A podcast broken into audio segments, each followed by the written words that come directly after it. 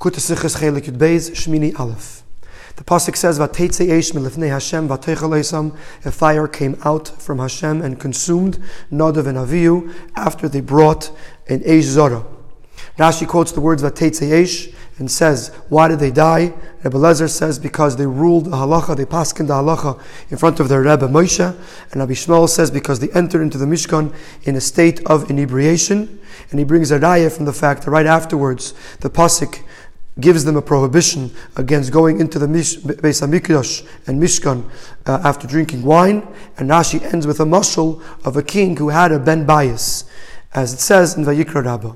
So there are six questions. Number one, why does Rashi have to give us a reason? If the pasuk says the reason, it was because they brought an Eish. Number two, if Rashi does bring a reason, why is it something that is inconsistent with the reason that the pasuk brings? Number three, why does Rashi not quote the word Vayamusu from the pasuk, which is what he's talking about, the death of Bnei Aaron? Number four, why does Rashi bring two pirushim? We know that each one has to be missing something that the other one is coming to fulfill. What is lacking in each of the pirushim? Number five, what is the reason that Rashi brings the names of the ones who said these pirushim, Rabbi Eliezer and Rabbi Yishmael? And number six, why does Rashi begin telling us the mashal Shahayale ben Bayis and then not conclude the mashal? What detail is there in the ben Bayis that helps us understand this Rashi? The explanation will be based on the fact that earlier in the pasuk it says "Vateitze Eish." That Aaron came out and a fire came down and brought down the Shechina onto the Yidden. And Rashi is bothered by the fact, how could the Vatetze Eish earlier mean something so positive, and Vatetze Eish here mean something so negative? Therefore, it must be that there was here, through the Vatetze Eish of Bnei Aaron, there was something similar to the Hashras Hashchina. The only question is, how could something that was Me'ein Hashras Hashchina end up with the passing of the sons of Aaron. Therefore, Rashi says that the sons of Aaron died for a side reason, because they were makriv, uh, they, they, they passed in the halacha in front of their Rebbe Moshe. So the problem wasn't in the hakrava, the problem was in the fact that they passed in this halacha. In that case, why would they die for something like that? That's what Rashi answers by mentioning Rebbe Lezer. Rebbe Lezer teaches that if someone says something that he didn't hear from his Rebbe, this could cause the Shechina to leave the Yidden. Certainly, saying it in front of the Rebbe is a very serious thing, and therefore, it caused the passing of Bnei Aaron.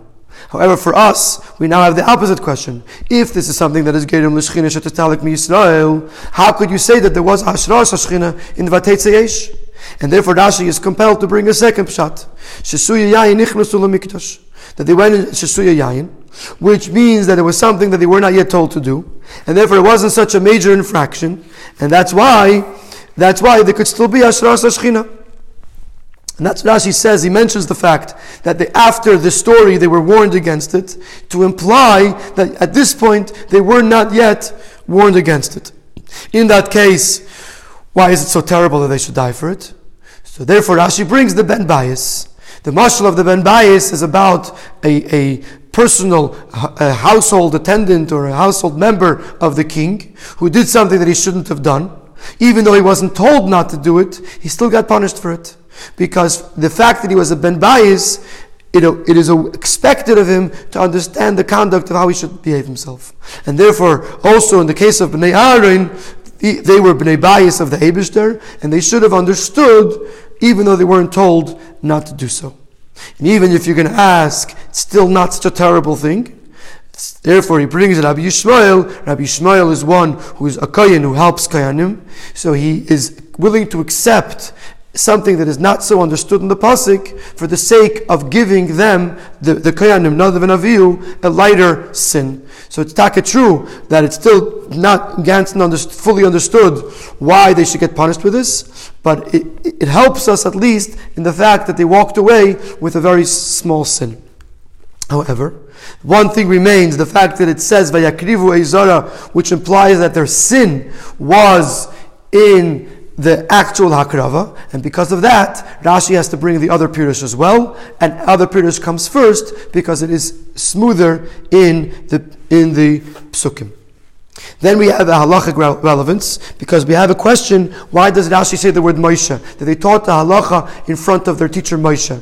Why is Moshe's name relevant? Especially since seemingly what they did here was much worse. They also taught the halacha in front of Aaron, who was also their teacher and was the one who was supposed to bring the ketores. So they they not only taught the halacha in front of their teacher Aaron, they also were disrespectful to him, transgressing kibbud av.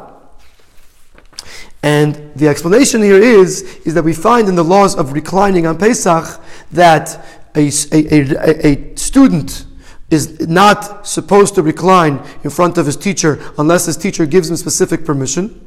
But a father, a, son reclines in front of his father, even if his father is a teacher, because we presume that a father forgoes on his kavod and uh, allows or expects his son to recline.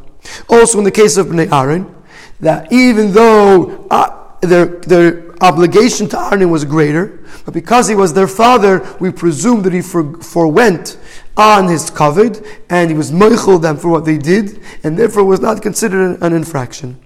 And this is why Rashi says B'fnei Moshe Rabban, because the only problem here was the fact that they bowed down, that, pardon, the fact that they ruled Allah in front of Moshe, because the fact that they ruled Allah in front of Aaron was not considered an infraction because he certainly was Moichel them. then we have the Yenush al and the Hira, from the fact that Nadav and Avihu were such a high level, nevertheless they were punished for Heiru Alacha B'fnei Moshe Rabban shows us the importance of bittul, that even though you're on a great level, you still have to show proper bittul to your Rebbe. And therefore, a person shouldn't say, I'm a lamdan, I'm a Talmud Chacham. Why do I have to wait for my Rav to tell me what to do? I could teach myself. Because Nadav and Avi were the greatest of the great, and yet they were punished for the lack of bittul. Because the lack of bittul didn't just affect them, it affected all of Klal Yisrael. On the other hand, even though we're expecting bittul, nevertheless we're also expecting that when a yid learns Torah, it should be with his whole seichel, with havana v'asaga. And that's what Rashi is telling us about Shasuya Yayin. Shasuya Yayin, inebriated by wine, represents, wine represents understanding, and being filled with wine represents being filled with the understanding of Torah. And that in itself is not an issue. The problem is when you take that with you into the mikdash, into your davening. Because by davening, you're supposed to stand with a total bittul because you're in front of the Melech, Malchei HaMelachim, HaKadosh Baruch Hu. But when you're not in the middle of davening, you're expected to learn Torah, and the bittul of davening should affect you even when learning Torah, that it should be with a certain level of bittul.